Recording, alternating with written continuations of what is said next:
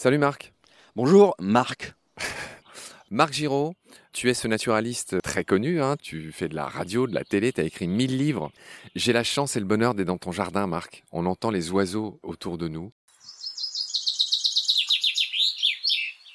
Là, il y a un pinson. Voilà.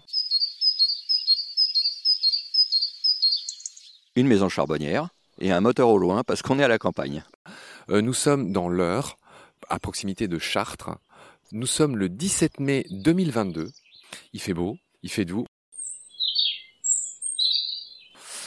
Aujourd'hui, on va parler d'un de tes livres qui s'appelle Le sexapile du crocodile. En gros, de sexualité chez les animaux, fidèle à ces espèces de calembours euh, qui sont ta marque de fabrique. C'est mon image de Marc Giraud. C'est ça. Marc, tu commences par expliquer, comme d'habitude, hein, c'est l'entonnoir inversé, tu rappelles les basiques, les fondamentaux avant de te lancer dans toutes ces anecdotes euh, euh, fabuleuses. Tu rappelles que 95% des animaux actuels ont une reproduction sexuée. Est-ce que tu peux juste nous dire pourquoi? Quel est l'avantage? Bah, On peut se poser la question, pourquoi il y a des sexes alors qu'on pourrait très bien se multiplier avec un seul sexe ou avec 12 donc en fait, il y en a deux, et c'est ça qui a marché, parce qu'en fait, le sexe produit de la différence. C'est-à-dire que les enfants ressemblent à leurs parents, mais ils sont ni l'un ni l'autre, ils sont différents. Et euh, pendant la reproduction et la division des cellules au cours de la reproduction, euh, il y a des mutations et il y a des choses nouvelles qui apparaissent. Et ça, au fur et à mesure de l'évolution, ça permet, par exemple, de faire face à des attaques de parasites ou des maladies la différence permet euh, d'avoir des armes différentes. Enfin, c'est la palissade, mais si on était tous des clones, une maladie à laquelle on est vulnérable et on est tous morts. Donc comme on est différent, ben, on l'a vu avec le Covid, euh, il y en a qui ont été très fragiles et il y en a qui ne sont pas du tout. Et ceux-là, avec la sélection naturelle, euh, vont résister. Et ça, c'est grâce à la reproduction parce qu'on est différent. Bon, on précise qu'il y a quand même 5% des animaux qui se reproduisent de manière asexuée. Hein. Il y a la fameuse parthénogenèse. Il y a même des lézards dont tous les individus sont des femelles. Oui, les fouettes queue. Le fouet de queue, voilà. bien nommé fouet de Donc c'est rare, mais ça existe et ça répond à une pression de sélection, on va dire. Marc, une autre euh, chose de base que tu expliques au début de ce livre, qui est encore une fois magnifiquement titré Quantité ou qualité, c'est que tu observes que les mâles en général éjectent des milliards de spermatozoïdes en général, c'est pas le cas de tous, mais que les femelles sont plus mesurées. Économes. Donc pourquoi? Bah Parce qu'elles ont des ovules qui sont des grosses cellules très riches et très coûteuses et en quantité limitée. Faut savoir qu'une fille, avant de naître, a déjà sa quantité d'ovules pour toute sa vie. Alors que les mâles, en général, ont des milliards de spermatozoïdes à éjecter, donc ils ne sont pas avares de ça. Et ils n'ont pas du tout le même rôle d'ailleurs. Leur rôle, c'est simplement de féconder, alors que la femelle a non seulement la responsabilité de la fécondation, mais aussi euh, de, de la gestation, de la naissance et du son opti. Ça fait beaucoup. Oui, tu as parlé de la femme humaine qui ne produit que 300 ovocytes dans toute sa vie. 300 ovocytes dans toute sa vie. Hein. Chaque fois qu'une femme a ses règles, ben, c'est que peu avant, il y a eu... Euh, il y en a un qui tombe. Euh, il y en a un qui tombe, donc 300 dans toute une vie. Et tu dis que les cellules sexuelles du poisson-lune, à l'inverse, alors elle, la femelle du poisson-lune, elle est beaucoup moins avare. C'est 300 millions d'ovocytes pondus dans l'année. Mais les poissons, c'est pas tout à fait pareil. Hein. Et puis c'est un record. Quand tu parlais de quantité et de qualité, les poissons font beaucoup de petits, mais ils s'en occupent pas. Donc il y a beaucoup de gâchis, il y a beaucoup d'alevins qui vont être mangés, donc ils sont obligés d'en faire beaucoup. Ils ne se fatiguent pas à les élever. En revanche, des animaux comme euh, les éléphants ou les humains font très peu de petits et ça leur coûte beaucoup parce qu'ils s'en occupent longtemps. On était dans les records, tu signales que euh, le record pour les mâles, c'est le minuscule roitelet qui éjecte jusqu'à 8 milliards de spermatozoïdes alors que l'homme n'en envoie que 180 millions quand il lâche la purée, si j'ose dire. Oui, bah oui, bah c'est pas proportionnel, voilà. minuscule roitelet. Très bien. Alors, comment dire, plaisir d'offrir, joie de recevoir. Un tes titres, là, euh, là, tu t'es encore lâché dans ce livre. Les foufounes de la faune. Donc, tu observes les différentes formes de zizi et de vagin. Euh, ton camarade Gilles Macagno, qui est l'illustrateur de ce livre, s'est fait une joie de faire le sexe en tire-bouchon du colvert. Ah bah oui, bah c'est un prof de SVT, euh, Gilles, donc il sait de quoi il parle, il sait comment écrire. Donc quand on lui demande une espèce, c'est bien pratique, il sait tout à fait comment faire, c'est très pratique. Sur le colvert, en fait, euh, on a parlé des oiseaux, parce que les oiseaux, en principe, euh, l'accouplement des oiseaux, c'est ce qu'on appelle un baiser cloacal. Il, euh, il y a un contact et c'est terminé. Sauf que les canards et les autruches, d'ailleurs, les mâles ont des pénis ce qui est très rare chez les oiseaux. Et chez les colverts et chez pas mal de canards, c'est un pénis en tire-bouchon, très taribiscoté, qui leur permet d'être assez brutal. D'ailleurs, euh, souvent il y a des viols hein, chez les canards. Tu dis ça leur hein. permet d'être assez brutal? Oui, enfin ça leur permet pratiquement, euh, Oui. pas moralement. Et c'est un cas connu, et la canne a le vagin enroulé dans l'autre sens, ce qui rend l'accouplement beaucoup plus difficile. Et surtout la fécondation, c'est une sorte d'antiviol, c'est-à-dire que même si en apparence, par la brutalité, les mâles ont ce qu'ils veulent, en général, c'est toujours les femelles qui ont le dernier mot parce que c'est elles qui vont sélectionner le sperme de qui elles veulent. Chez les cannes colvert, il faut qu'elles soient bien détendues pour laisser rentrer le tire-bouchon euh, jusqu'au bout et se laisser féconder. Donc euh, s'il y a eu brutalité, euh, l'accouplement n'ira pas jusqu'à la fécondation. Marc, il y a dans ces histoires de sexapile du crocodile, en, en gros de sexualité chez les animaux, il y a un animal qui est hors du commun euh, en matière de clitoris. Il s'agit de la hyène. J'ai eu beaucoup de mal à trouver des docs sur les clitoris, alors que sur les pénis, il y en a plein. Probablement parce que c'est plus facile à voir, mais probablement aussi parce que la science est relativement misogyne et qu'on ne s'est pas penché sur la chose. La hyène, justement, son clitoris, il est phallique.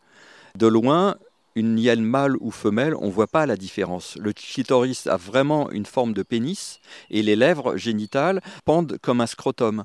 Donc de loin, c'est vraiment un mâle. On dirait un mâle. On appelle ça la malédiction de la hyène, d'ailleurs, parce qu'elles accouchent par le clitoris et ça se passe pas toujours très bien. C'est pas forcément très bon ni pour le- l'enfant ni pour la mère. Il y a beaucoup de mortalité à cause de ça. Mais c'est sans doute un des rapports sociaux qui ont fait cette évolution-là, qui fait que euh, la plus faible des femelles sera toujours plus forte que le plus fort des mâles chez les hyènes. C'est vraiment une société où les femelles euh, portent la culotte, si on peut dire. Ouais. On rappelle que les hyènes qui ressemblent à des chiens sont plus proches des féliformes, hein, en fait, Ouais. euh, au passage. Marc, un os dans le sexe. Là, tu parles des chiens. Alors là, je parle de beaucoup d'animaux finalement. Euh, les humains sont presque des exceptions. Euh, il y a des os péniens, les baculomes, et des os clitoridiens, les babellum, qu'on voit dans beaucoup beaucoup d'espèces, euh, notamment chez les phoques d'ailleurs. Il y a un trafic euh, d'os d'otaries en Afrique du Sud parce que toujours la pharmacopée chinoise, ils ont vraiment des problèmes avec ça. hein. Ils pensent que ça va les rendre euh, plus puissants d'ingurgiter ce genre de choses, alors que c'est absurde. On ne connaît pas vraiment la fonction de ces os. Ouais, alors je te disais tout à l'heure que j'ai vécu au Chili, au musée d'histoire naturelle de Santiago. Je crois qu'il y a un os de rorcal bleu Ah, qui fait, je ne voudrais pas dire de bêtises, mais 1m50 ou 2 mètres, juste l'os pénien. oui, c'est normal. hein. T'imagines la taille du sexe C'est la page d'après qui est poétiquement intitulée Qui a le plus gros kiki Et je vais te laisser répondre à cette question. Eh ben, c'est pas le gorille comme on croit, ni le panda, qu'un tout petit nem de 3 cm en érection. hein, je parle toujours quand il hisse les couleurs, sinon ça serait pas drôle. Le chimpanzé, lui, c'est une micro-banane de 2 cm.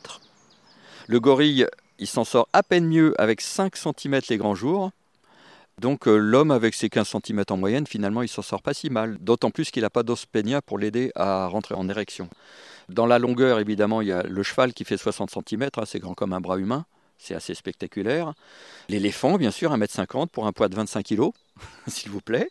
La biroute de la baleine, c'est pas mal non plus, ça atteint des sommets. C'est 3 mètres de long pour une circonférence de 1 mètre à la base. Donc ça, c'est le record mondial, mais euh, pas forcément en proportion. Parce qu'en proportion, la puce, par exemple, euh, a un pénis bien plus long.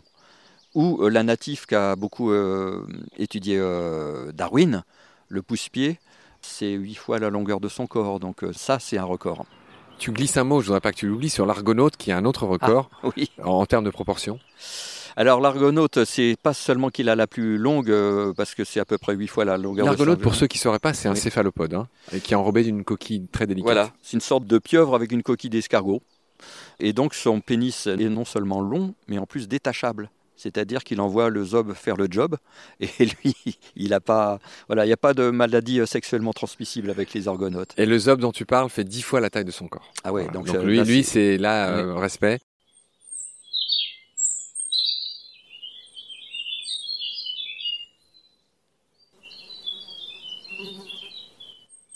Et il y a aussi euh, la zigounette musicale du tipule. Le tipule, c'est une espèce de gros moustique qu'on voit un peu partout, et on a étudié ça. Le pénis du tipule vibre. Et la femelle aime ça. Donc on pense vraiment que c'est une sorte de vibromasseur pour donner du plaisir à la femelle. Parce que ce que j'ai envie de dire euh, dans mes livres sur la sexualité animale, c'est que les animaux connaissent le plaisir. Et que le plaisir féminin est au centre de l'évolution. C'est vraiment quelque chose de très important. S'il n'y avait pas de plaisir, il n'y aurait pas de motivation à l'accouplement pourquoi des animaux qui ont peur les uns des autres, qui se chassent les uns des autres, iraient jusqu'à une telle intimité Il faut vraiment qu'il y ait une motivation, une récompense Donc il y a des hormones de récompense, de plaisir, de jouissance que connaissent même les mouches, ça on l'a prouvé. On a étudié des mouches du vinaigre, des drosophiles mâles. On s'est aperçu qu'elles jouissaient au moment de l'éjaculation. Et le problème, c'est que ces scientifiques n'ont étudié que les mâles. Mais on imagine que les mouches femelles connaissent le plaisir aussi. Tu entends cette mésange qui semble être totalement d'accord avec toi? Oui, je pense aussi qu'il y a une bagarre. Je ne sais pas si elle est d'accord. Ou alors elle applaudit avec ses petites On parle de biscuitou-quête et les mésanges sont en train de batailler.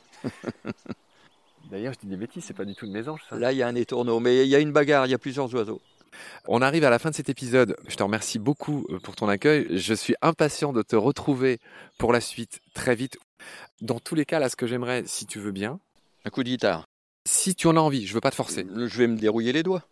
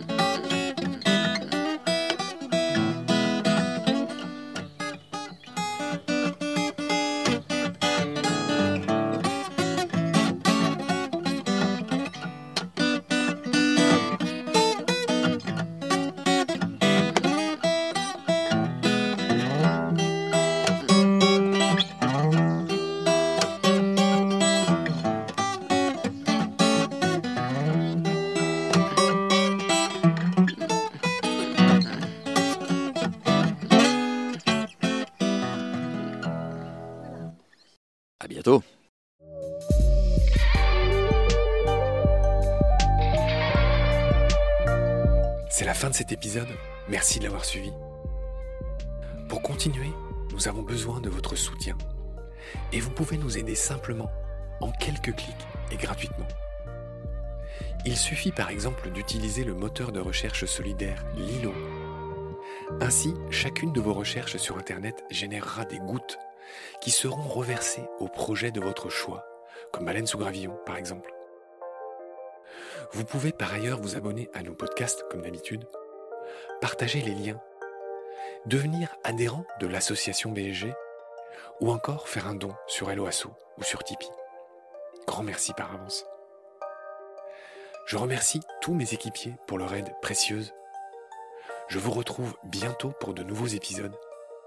Et d'ici là, prenez soin de vous et de ce qu'il y a autour de vous. Merci. À bientôt.